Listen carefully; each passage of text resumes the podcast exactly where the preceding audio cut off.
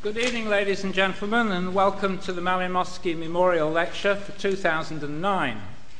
As many of you may know, this is the 50th anniversary of the first lecture, which was given by Edmund Leach in 1959, Rethinking Anthropology, which is probably, it has to be said, the most famous of all the Malinowski lectures, and one that remains on your reading list, so I'm sure you've all read it.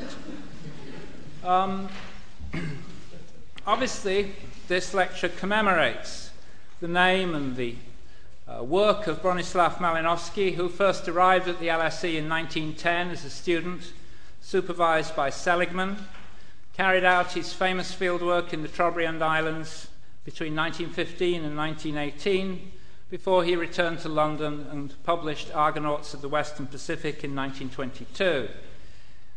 Malinowski began lecturing at the LSE in 1924 and became a professor in 1927.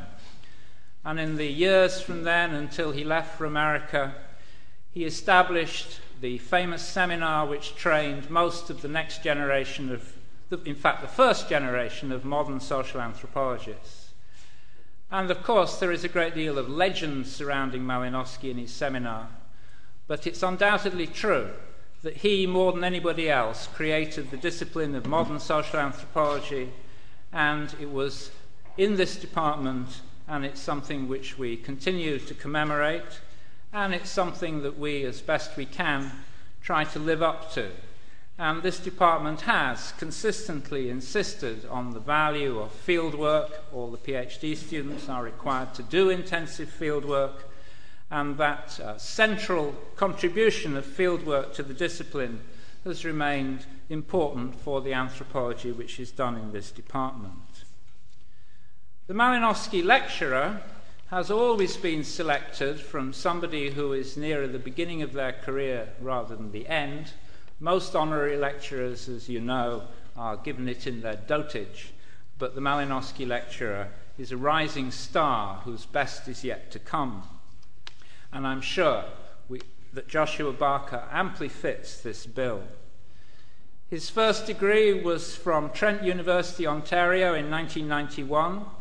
He then took an MA at SOAS in 1992 and his PhD from Cornell University in 1999, where he was supervised by Benedict Anderson and James Siegel. Since 2001, he's been assistant and now associate professor at Toronto University and his field work has been in Indonesia. Uh, first, uh, in uh, the urban environment, uh, particularly interested in crime and security. And Fenella tells me that he spent a great deal of time working with thugs and police, assuming that one can tell the difference between these two categories. Uh, and he belongs, therefore, to the small but growing select band of anthropologists who have now turned their attention to crime in the urban areas of various parts of the world. He has numerous publications. Uh, the book, which reports on the fieldwork and which covers much the same material as today's lecture, is forthcoming from Duke University Press and is called State of Fear policing the post colonial city, and one of his first articles was entitled also State of Fear, subtitled Controlling the Criminal Contagion in Suharto's New Order, back in 1998. Joshua has also been working on information technology, and that is one of his current research interests. He's shortly going back to Indonesia to do more work on that. Not long ago, he published an article entitled Engineers and Political Dreams Indonesia in the Satellite Age, which came out in Current Anthropology in 2005. Although I said that uh, crime in the city is uh, a new topic in the sense that it's become something on which quite a lot of anthropologists have turned their attention, it is, in another sense, a very old topic, one which preoccupied the uh, founding fathers of urban ethnography in Chicago in the 1920s. Some of you may know the most famous study of gangs in Chicago, published in 1926 by the aptly named Frederick Thrasher, which was entitled The Gang, colon, a study of 1,313 gangs in Chicago. it's a long time since I looked at this book. I seem to remember it has a great deal more statistics than qualitative data in it. And I don't know whether Joshua can match 1,313 gangs in Indonesia. But we will now find out. Joshua Barker.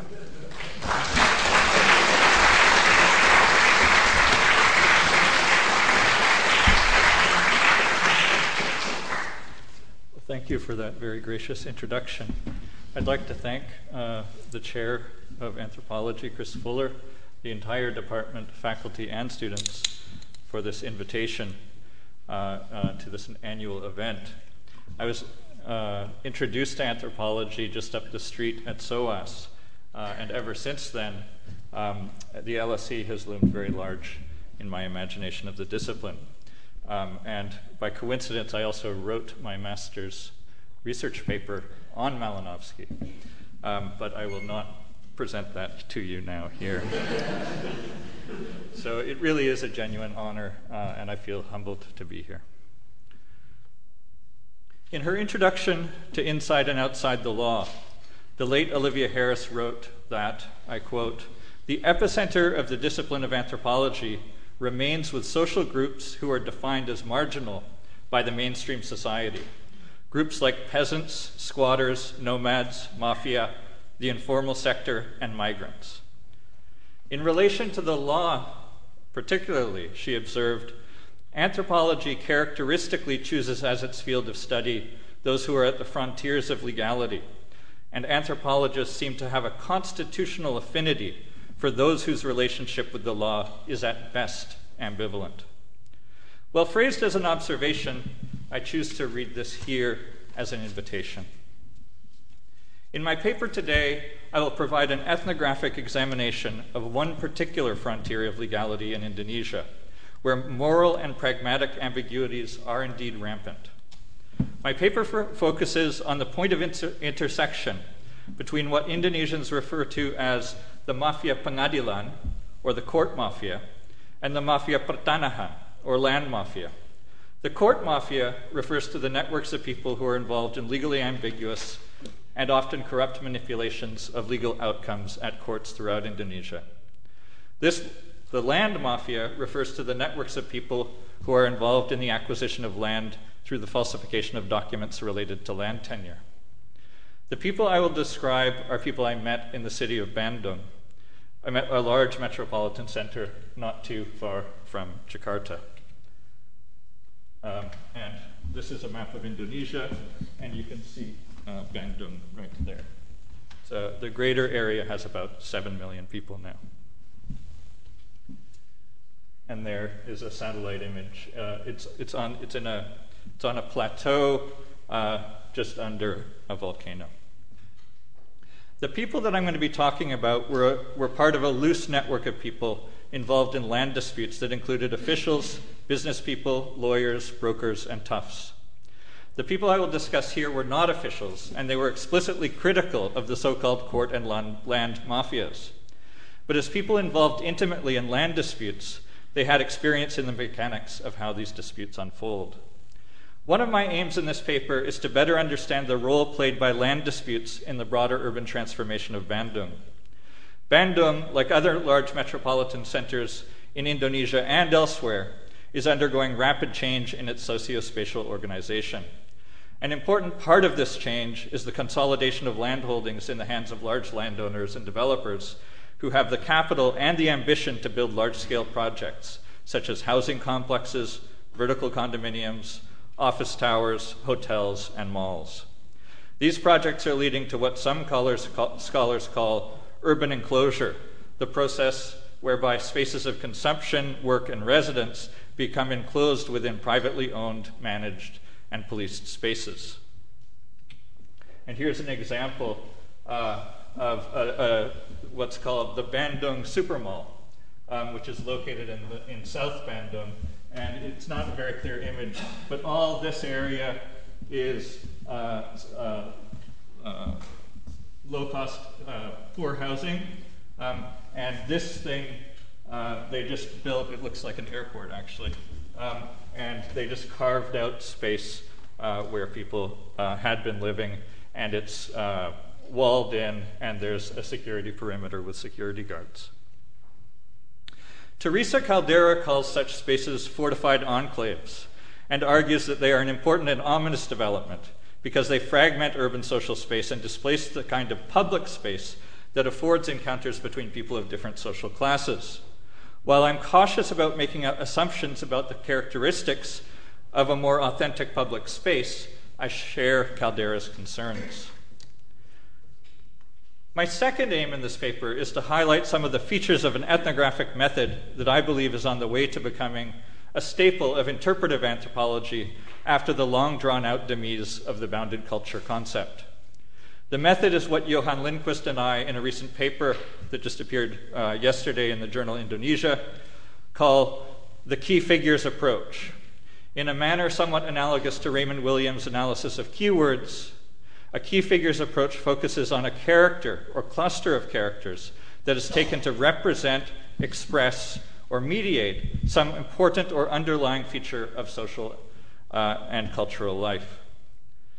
My initial interest in the use of figures to analyze and interpret social life came from considering how Walter Benjamin, in his notes for the Arcades Project, zeroed in on the figure of the flaneur as a means to better understand the shifts in subjectivity that occurred as the modern metropolis became saturated by the commodity form. But the use of key figures as an analytic tool is also evident in anthropology.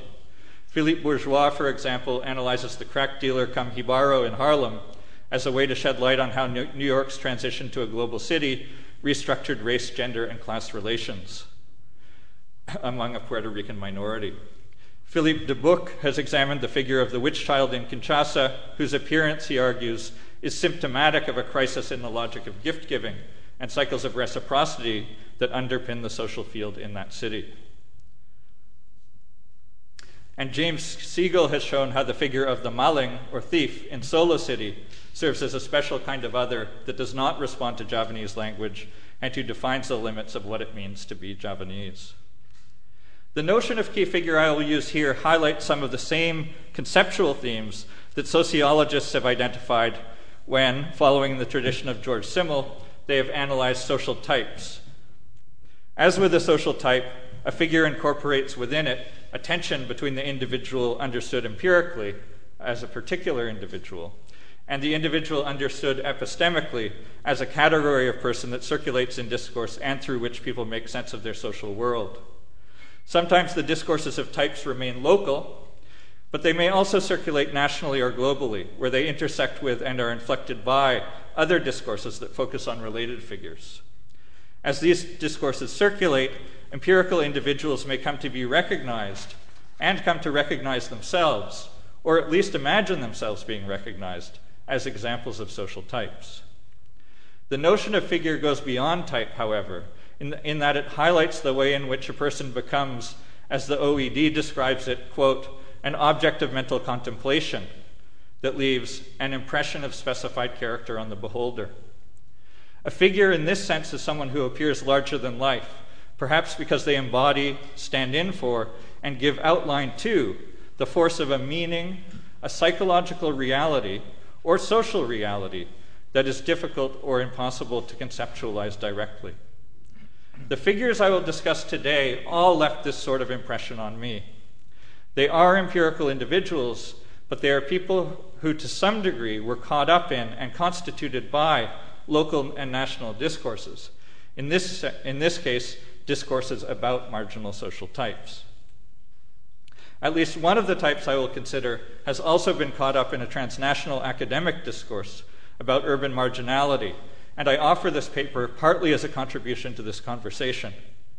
Loic Wacquant has, has rightly reminded us, reminded us in an implicit critique of Mike Davis and others that what he calls urban outcasts and their marginalized, stigmatized places, like the slum and the favela, have divergent social and spatial histories.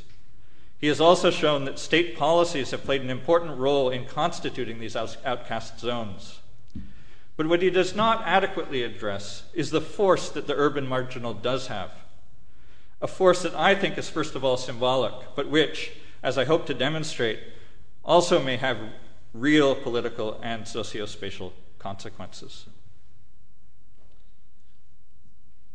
I first met Andy, Bobby, and Prapto, and these are not their real names, a little over 12 years ago. At the time, I was conducting field work at Bandung's courthouse. The court was a lively place in those days. Starting early in the morning, groups of people would gather in the parking lot and in the entranceway to the building. There were the family and friends of suspects and victims, there were witnesses, court officials, journalists from the city papers, small time lawyers, and people selling snacks and cigarettes.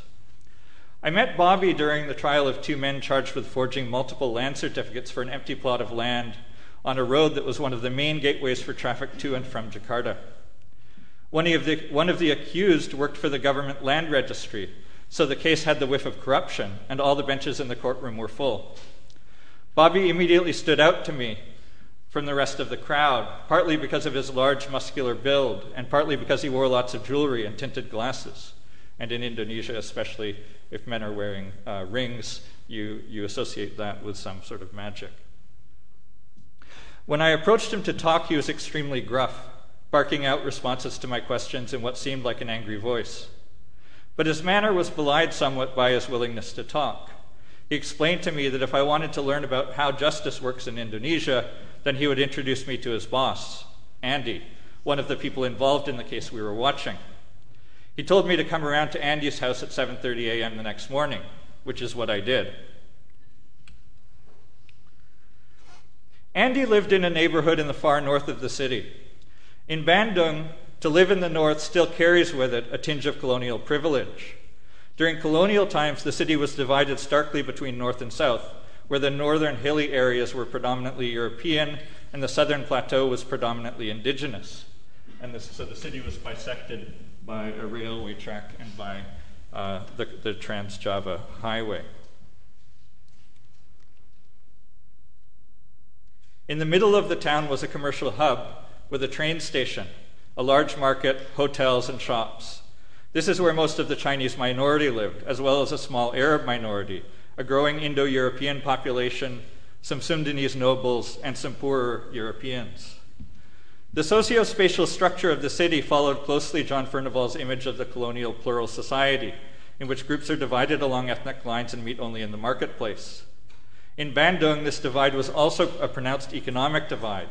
In the south, homes were made out of bilik or bamboo and wood and arranged along walking paths in kampungs and kampungs are a very specific kind of urban formation, uh, which are they're like villages within the city. They have a little bit of uh, socioeconomic diversity, um, uh, and they're not merely places of residence. They're also places of work, and there's uh, little shops and cafes and, and, restaurants and so on uh, in them. in the north of the city, there were large rambling homes and villas on wide asphalt roads. Although Andy's house was new, it was built in the Dutch style with a large yard and a view overlooking part of the city. It turned out that I was not the only visitor that morning. There were several other people already in line to see him. I learned that every morning, including most weekends, Andy would hold court on his patio or in a small receiving room in his house before the workday began. Over the next several weeks, I went there regularly, sometimes talking to Andy himself, in between the other visitors, but more often talking to Bobby and another of Andy's employees, Prapto. Once in a while, Andy would invite me to join him as he went on about his daily business. Sometimes I would also visit Prapto and his wife in their home, which was a modest wooden structure built on the very same parcel of land that was at the center of the corruption trial I was attending. Both Andy on the one hand and Prapto and Bobby on the other are recognizable figures in Bandung. They are recognizable not so much because they are individually famous, although both Andy and Prapto have on occasion been mentioned in local newspapers, but because they are examples of known social types that circulate in local discourses. The orang kaya, or rich person, and the jeger, or tough. The significance of these three men's collaboration in land development requires a better understanding of what these types are, what they represent, and how they have changed over time.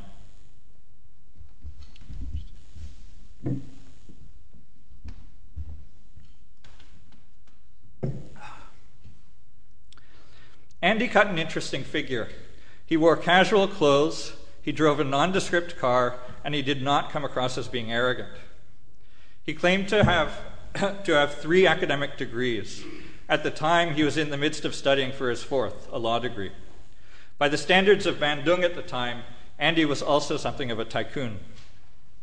He took me to visit one garment factory he owned, and he reportedly owned several others, as well as a bank, a law firm, and part of a private educational institution. By his own account, one of his homes had a subterranean vault with a collection of Ming Dynasty antiques worth half a million dollars, which might well have been true. While Andy claimed he was first and foremost an industrialist, Bobby and Prapto told me he was also one of the largest, if not the largest, uh, in their words, private landowner in Bandung at the time. Andy was what most people in Bandung would refer to as rich.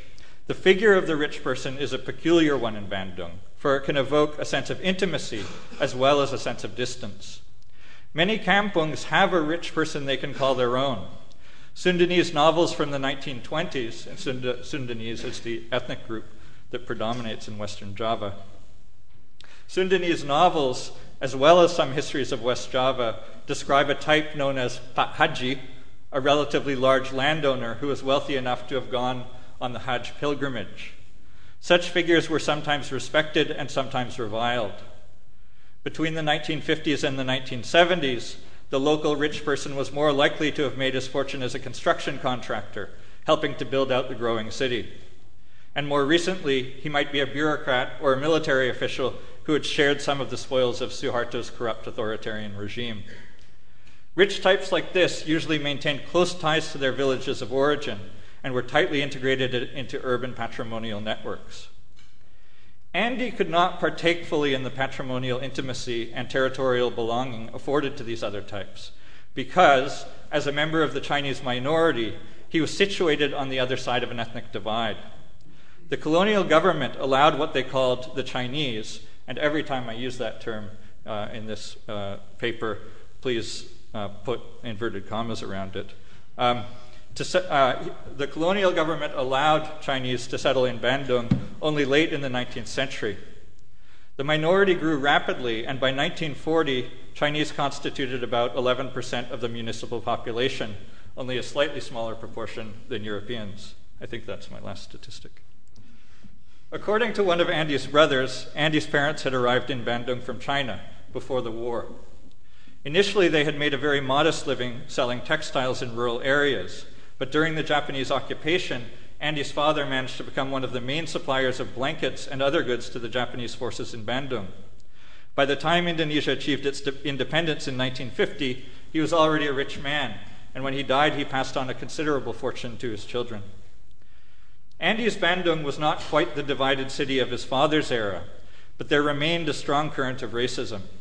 As James Siegel has shown, discourses about the Chinese in Java cities have often portrayed them as figures of wealth and consumer desire that indigenous Indonesians cannot be or ought not be party to. Anti Chinese racism has thus been bound up with an ambivalent attitude toward capitalism, especially consumer capitalism. In Bandung, such racism was strongly evident in 1963 when students on the campus of the Bandung Institute of Technology, not far from where Andy lived, destroyed cars and motorcycles owned by Chinese Indonesian students. This precipitated a new policy that set quotas on the number of Chinese Indonesians allowed into this elite institution. In 1973, in what was known as the 5th of August affair, Three young Chinese men driving a VW in the center of the city had an altercation with the driver of a bullock cart, and rumors spread that the cart driver had been killed. In the riot that ensued, few Chinese were reported hurt, but many Chinese shops, factories, and automobiles were destroyed, and the contents of many Chinese homes were pulled out into the street and burned. Since then, there have been smaller anti Chinese riots uh, in Bandung too, although uh, the famous riots uh, of 1998 that John Seidel has written about, um, Bandung was not terribly affected. As a result of these experiences, even middle class Chinese homes in Bandung have been heavily fortified with walls, barbed wire, and trellises. Andy's home was no exception. It had high walls, barbed wire, a private security guard, and an alarm system. Inside the home, bedrooms were accessible only with card keys. This kind of cocooning of the rich person's world is now becoming the norm in Indonesia, not just for the Indonesian minority, but also for the so called Orang Kaya Baru, or the Nouveau Riche. The most important part of Andy's security system, however, was his hired toughs, Bobby and Prapto. Bobby and Prapto referred to each other as go boy, cowboys. Others in Bandung might refer the, to them by other names, such as Jeger, Jawara, Jago, the fighting cock that Clifford Geertz writes about, um, or by the now heavily stigmatized term preman. All these terms refer to the figure of a tough who has a reputation for fighting prowess and mystical powers, particularly the power of invulnerability. Often such figures have been associated with illegality. In colonial times, the tough was primarily a rural figure. Henk Schulte Nordholt has written about the role of the tough in the region of Kediri, central Java, during the late 19th century. He shows that networks of toughs operated a kind of shadow state that served as the strong arm of village administration. Village heads would make an arrangement with a tough, allowing him to settle in the village and giving him exemption from taxation in return for his protection and a portion of the booty he received from cattle rustling and other kinds of banditry. Each village was forced, for its own protection, to have its own tough, and many of these toughs knew each other by name and reputation and even shared certain rituals. According to the historian James Rush, 19th century Chinese tycoons involved in the opium trade also frequently employed toughs to interface with village society, the police, and the courts. The general population viewed these men, he says, with fear, suspicion, and awe as both heroes and villains. For the owners of opium farms, Toughs provided access to Java's criminal underworld and its legal system, and they could be used to advance the interests of a farm's patronage networks. Rush gives the example of toughs who would arrange for trumped up charges to be brought against villagers in order to discipline laborers or undermine the interests of a competing firm farm, I should say.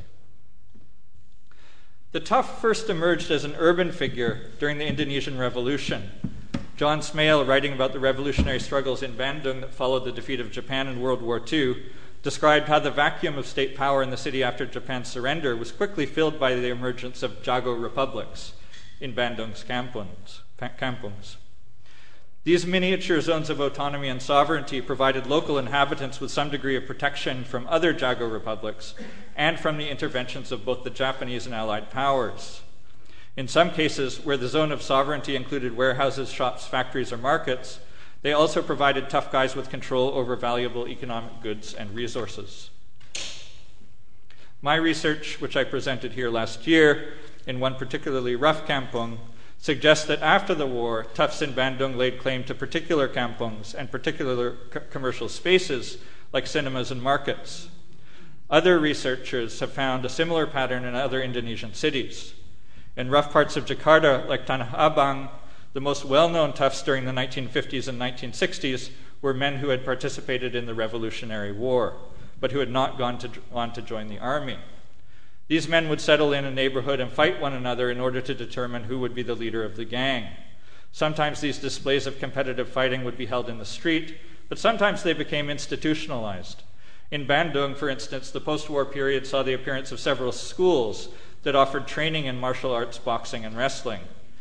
These schools, headed by toughs with proven fighting ability, abilities, staged competitions and served as recruiting grounds for new followers.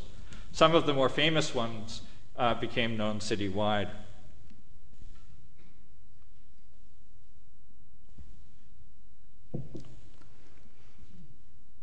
During the three decades of Suharto's rule between 1966 and 1998, Tufts had a complicated relationship with the authoritarian state.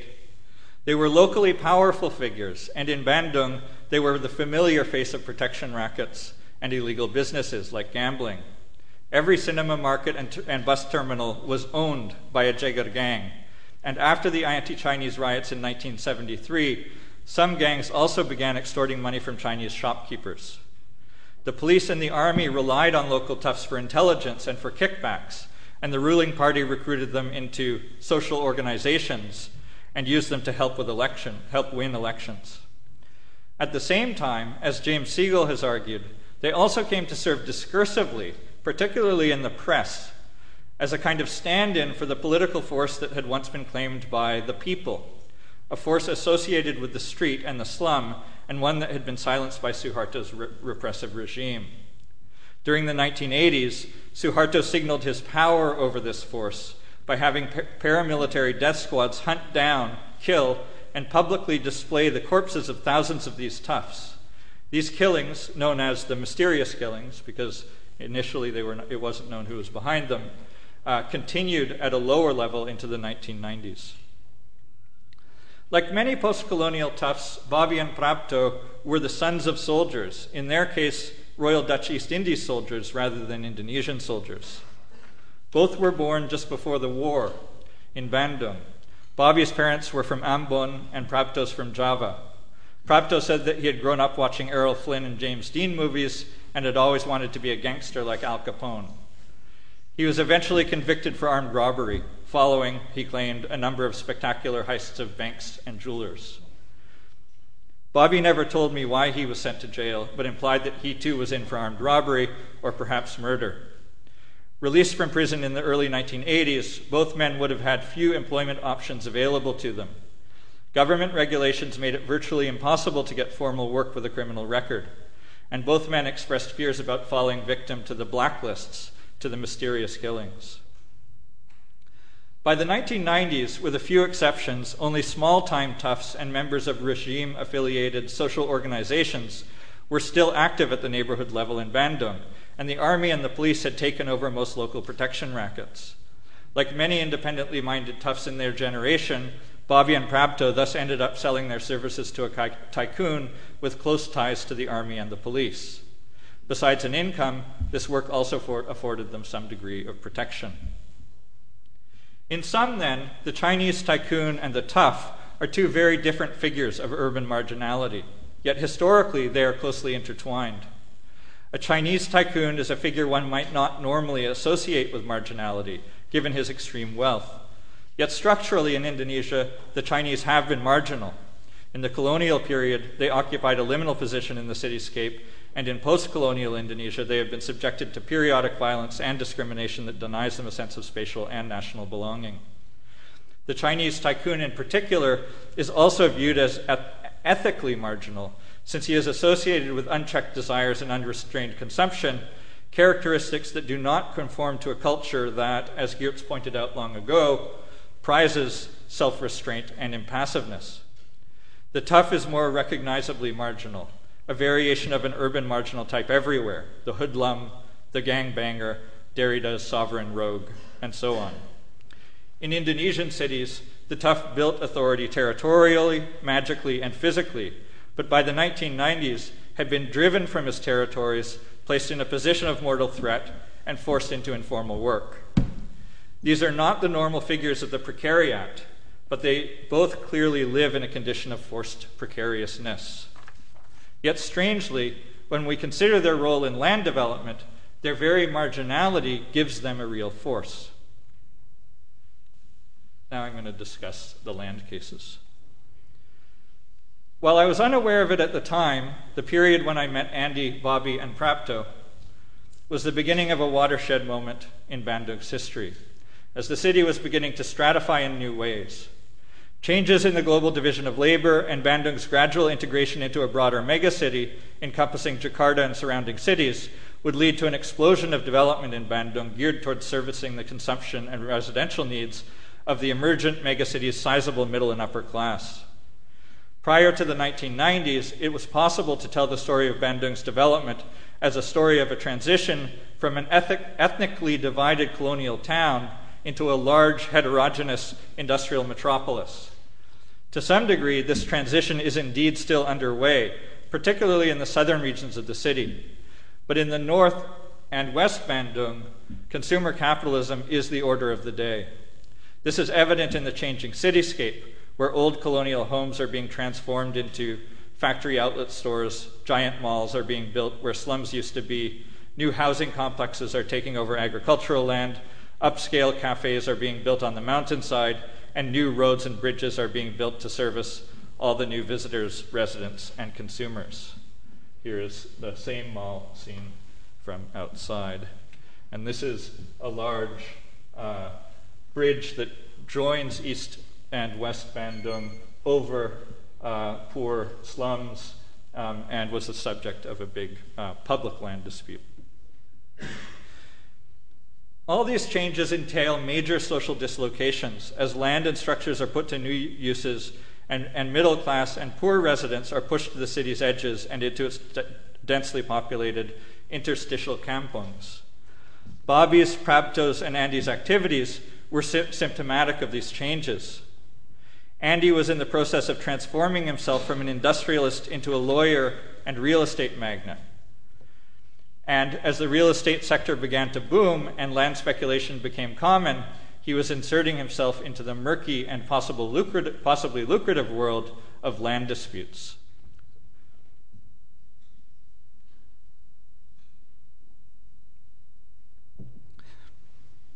Land disputes are rife all over Indonesia, and Bandung is no exception.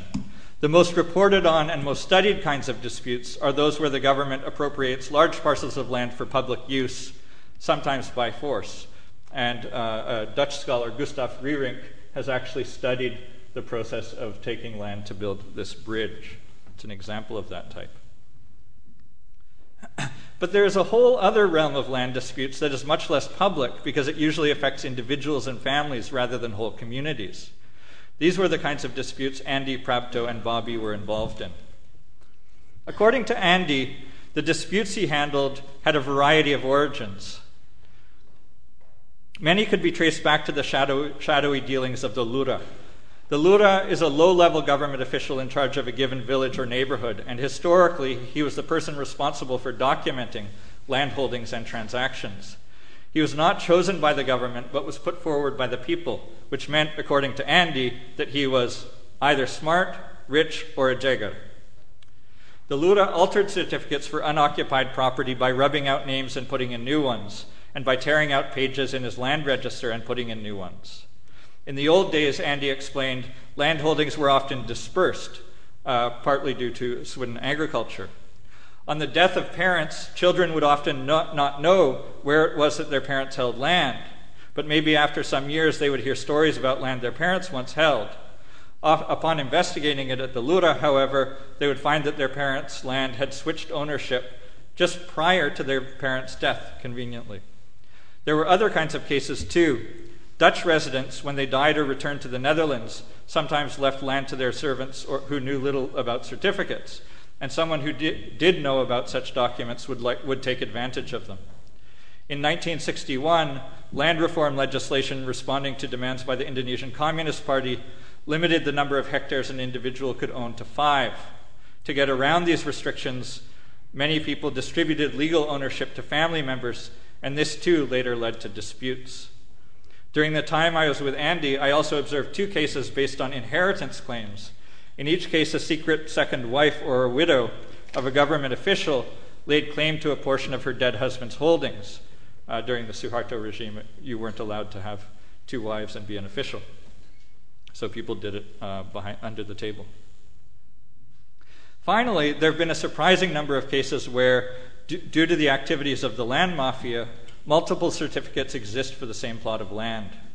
Consider, for example, the case where I first met Bobby, which involved the land Prapto was then living on, together with his wife.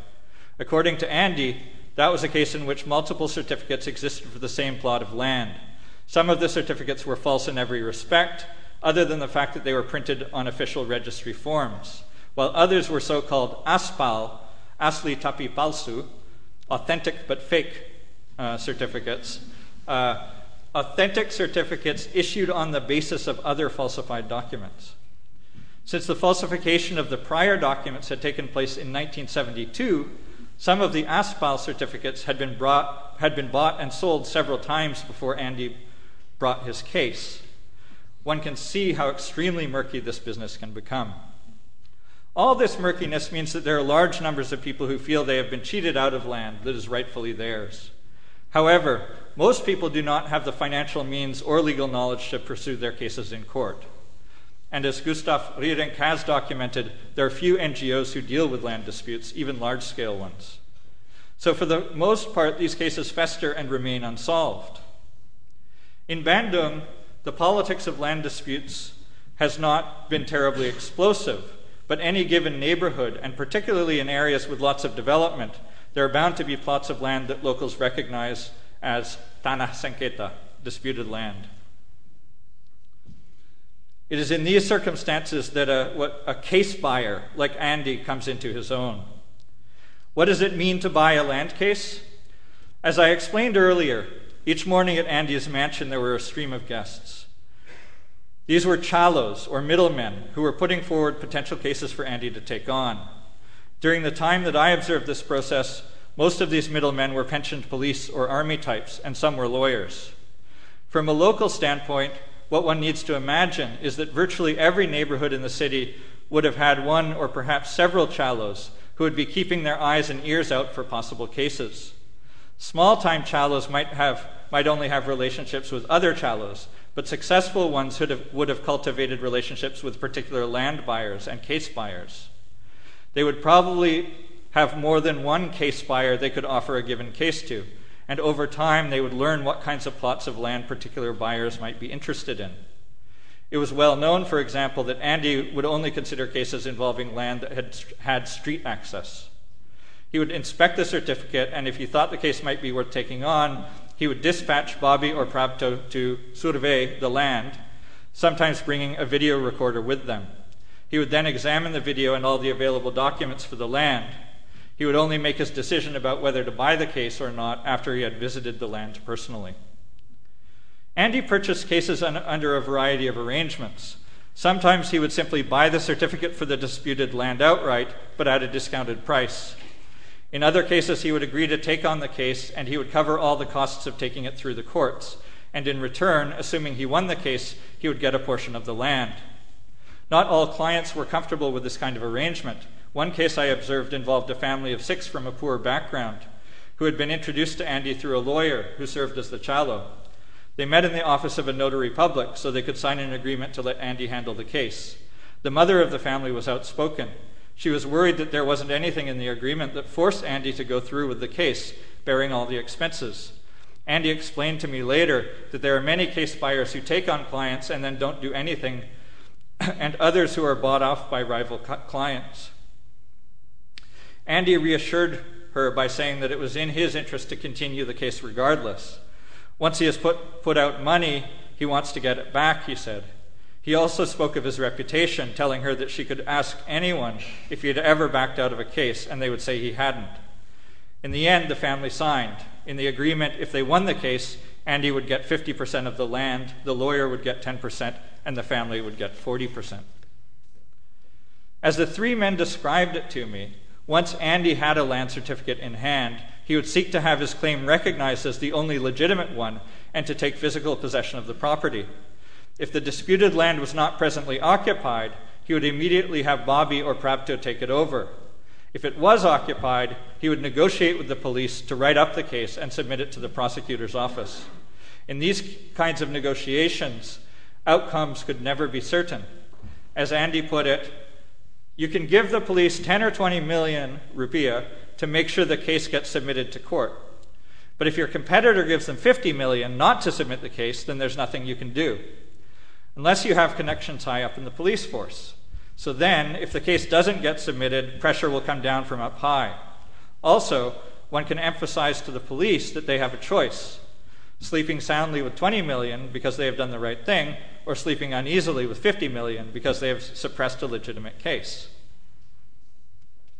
If successful, Andy would then approach a prosecutor and a judge with the case to see if they would side with him and to work out how much he would need to pay them to do so. Once he had lined up support for his case, he would pay to ensure that the head judge of the court, who is responsible for allocating cases to particular judges, gave the, ca- the case to Andy's preferred judge. If he succeeded in getting a court order, Bobby and Prapto would create a team to take possession of the property, consisting of members from the local police precinct uh, of, of wherever the land was, the local army base, the municipal police responsible for public order, and the military police. According to Bobby, each of these groups had a specific role. The public order police had the rightful authority to confiscate property and clear people from the land. The soldiers and police were there because they were the ones with local powers, and they would know any members of the police force, any army people, or any toughs in the vicinity who might fight back. The military police were there to threaten or arrest anyone from the army who resisted. According to Bobby, people in Bandung would not leave a piece of land just on the basis of the law. They had to be pushed off, and they needed to be presented with a rental in which to stay, usually for a period of two years. During an eviction, Andy himself would stay a distance away and monitor the situation by mobile phone. Only when the property had been completely cleared would Andy come to the site he would then immediately arrange for a temporary building to be constructed and for Bobby, Prapto, or someone else to physically occupy the site as a resident would. Without such occupation, the former residents might return or others might lay claim to it. One of the most striking things about their account of this process is the stark separation between what happens in the courts and what happens on the ground. This is reflected in the division of labor. Andy, acting as a Chinese tycoon and therefore representing the force of the market and unrestrained consumption, transforms the court into a marketplace where decisions are haggled over, bought, and sold. And Bobby and Prapto, acting as powerful toughs and representing a roguish force of law unto themselves, transform the police and the army into their underlings and occupy the land as their own. Their respective capacities to achieve these transformations depend not just on money and muscle, but on the symbolic power derived from their marginal status. Having been constituted discursively as vessels for the transformative powers of capital and lawmaking violence, these figures had an ample supply of this power to draw upon, despite the fact that they were structurally so precarious. And I should note now that the research here was done in the mid 1990s, which is just, you know, Suharto was ousted in 1998. And uh, those last few years, um, the regime was really in the business of ginning up anti Chinese and anti tough sentiment. So the gap between the power that these people uh, were supposedly had and their real structural precariousness was particularly pronounced.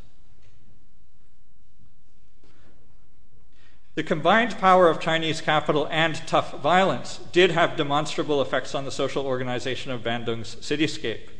Two cases illustrate the kinds of effects their activities have had. In one case, a plot of land he owned in the north of the city, Eddie, uh, Andy owned, uh, has been transformed into a combined luxury condominium tower with a large adjacent middle class restaurant. The building is the only skyscraper in its area, and opponents of the development argued that it violates restrictions on building height, but the project went, went ahead anyway. Interestingly, when the, when the restaurant had its soft opening prior to the construction of the tower, the only invitees were the entire company of officers from the local police precinct, together with their families. While this was an extreme example, practices like this are common in Bandung when new commercial spaces are opened. The presence of police cars and uniforms serves as a public sign that the new territory is protected, not just in the sense of it having been having the security of a private fortified enclave, as Caldeira has described, but also in the sense of it having a protector.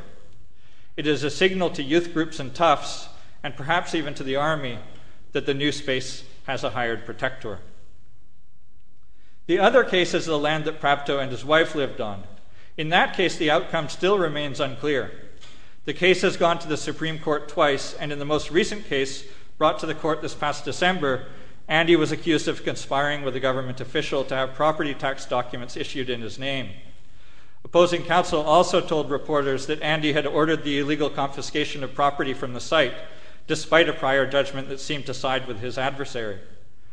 I don't know the details of this case, but it appears that some 12 years later, Andy continues to employ his two pronged court and territorial strategy, but that the land has retained its status as Tanah Sengketa disputed land.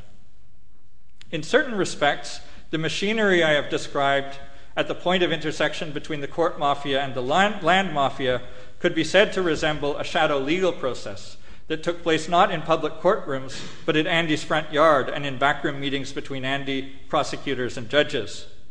Andy's ambition, one could argue, was that he could resolve cases prior to their being, to their being publicly heard, and that the public process would essentially be a sham. But the fact is that his ambitions were not always realized.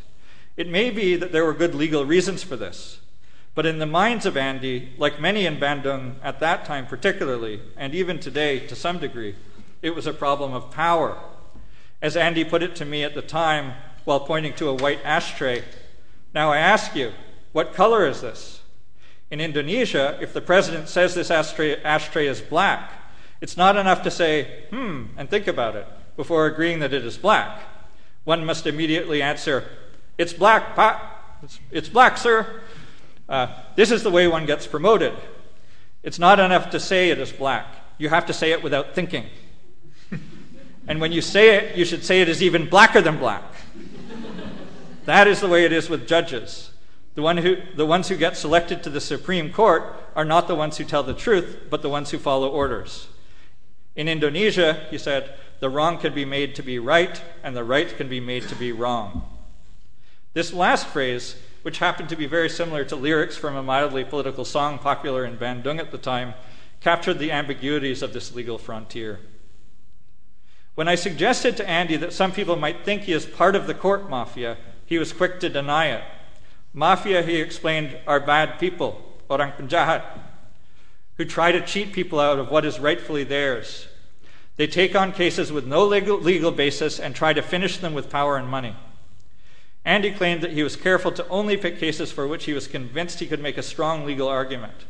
He saw himself as upholding the law and being on the side of the people who are the victims of mafia and wouldn't otherwise have access to justice. This gesture to the urban poor is significant, for it captures the deep ethical ambiguity about this whole shadow process.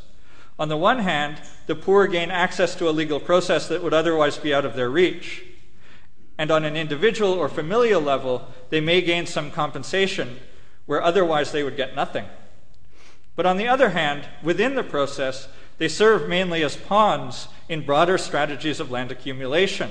And ultimately, it is the difference between their level of compensation and the market value of the land that provides the income that sustains both the court mafia and further concentration of land holdings in the hands of people like Andy. By facilitating the accumulation of land in few hands, and by bringing disputed land out of its liminal status and into the market, the land and court mafias serve to reinforce and accelerate the dynamics of Bandung's broader urban transformation. This can be seen quite clearly in cases where Andy's land investments are turned into a condominium tower, a restaurant, and the like. But we have also seen that cases may not be definitively resolved, either at the legal or at the physical level.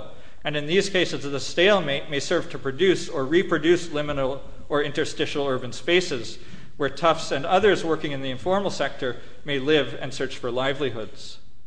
In the end, what Bobby had told me at the court was right. To get to know the justice system, it was important to talk to Andy. But ultimately, it was Prapto, the bank robber, who captured the pleasures that all three men, despite all their complaints about corruption and the like, must have had at some level. He said, The justice system, it's like a wheel. If one bearing is broken, the whole wheel will seize up. It'll become macet. If there were no prosecutor, if there were no police, if there were no crime, the world just wouldn't be interesting. Dunia tidak akan jadi rame. In this paper, I focused on two key figures the tycoon and the tough, as a way of making sense of the role of the court mafia and land disputes in dynamics of urban change. It's surprising how much the relation of the tycoon and the tough in Bandung in the 1990s resembles the relation between tycoons and toughs in 19th century rural Java. In both cases, tycoons used toughs as their agents within the complex structures of formal and informal authority that prevail at the local level. And in both cases, the toughs were also a locus of what Walter Benjamin would call a law making violence that functioned with a certain degree of autonomy from legal structures.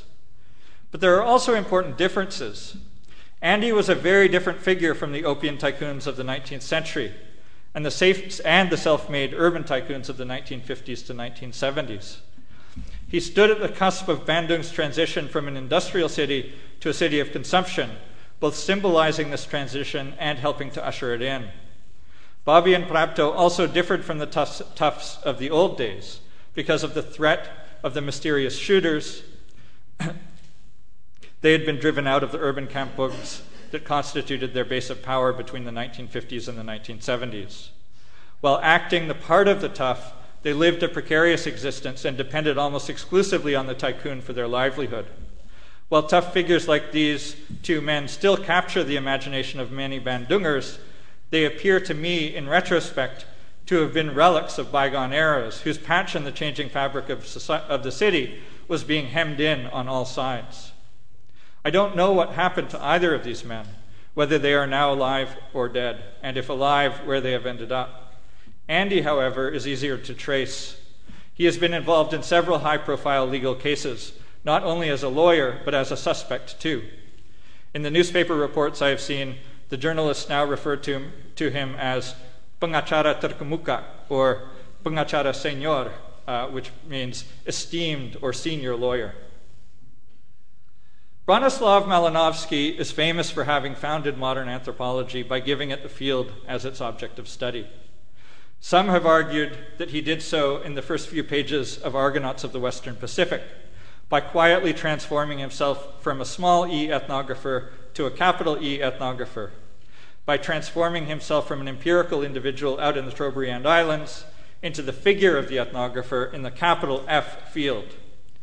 In doing so, he simultaneously separated the ethnographer from the culture or society she studied and established the terms under which the tremendous force of alterity, represented by non Western cultures and civilizations in European thought at that time, and, and restrained and made uh, comprehensible that alterity. The figures I have focused on here today are Indonesian figures, but I began by noting that comparable marginal figures and types can be found in other cities around the world. Word of some of these, like the Mumbai slumdog, have traveled far and entered into the circuits of global discourse and recognition.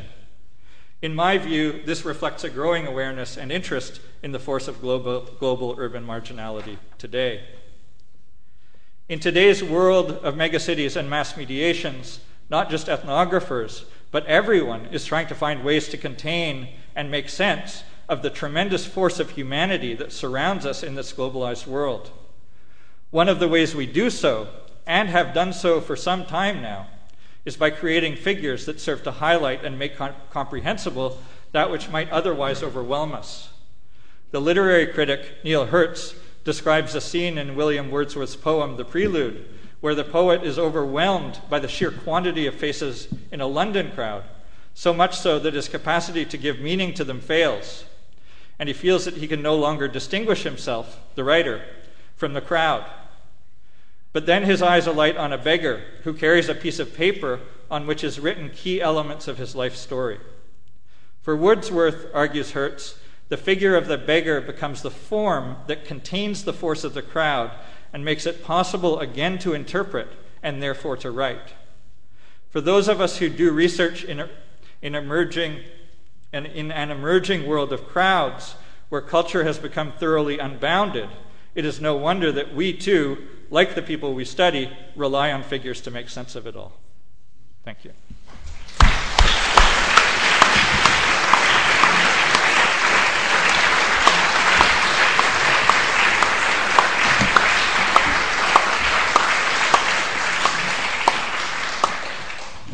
Even before you referred to Slumdog Millionaire, it struck me that, unlike most of us who pass over the clause in the publisher's contract concerning the film rights, you might actually want to study that bit properly. Uh, this is an ethnography which you described with such vividness that it brought, I think, to all of us what it, the kind of material that you studied and the lives of the people that you investigated. And you did it with the kind of sophistication that uh, is a tribute to influence of Malinowski and the inspiration of Malinowski. So thank you very much indeed, Joshua.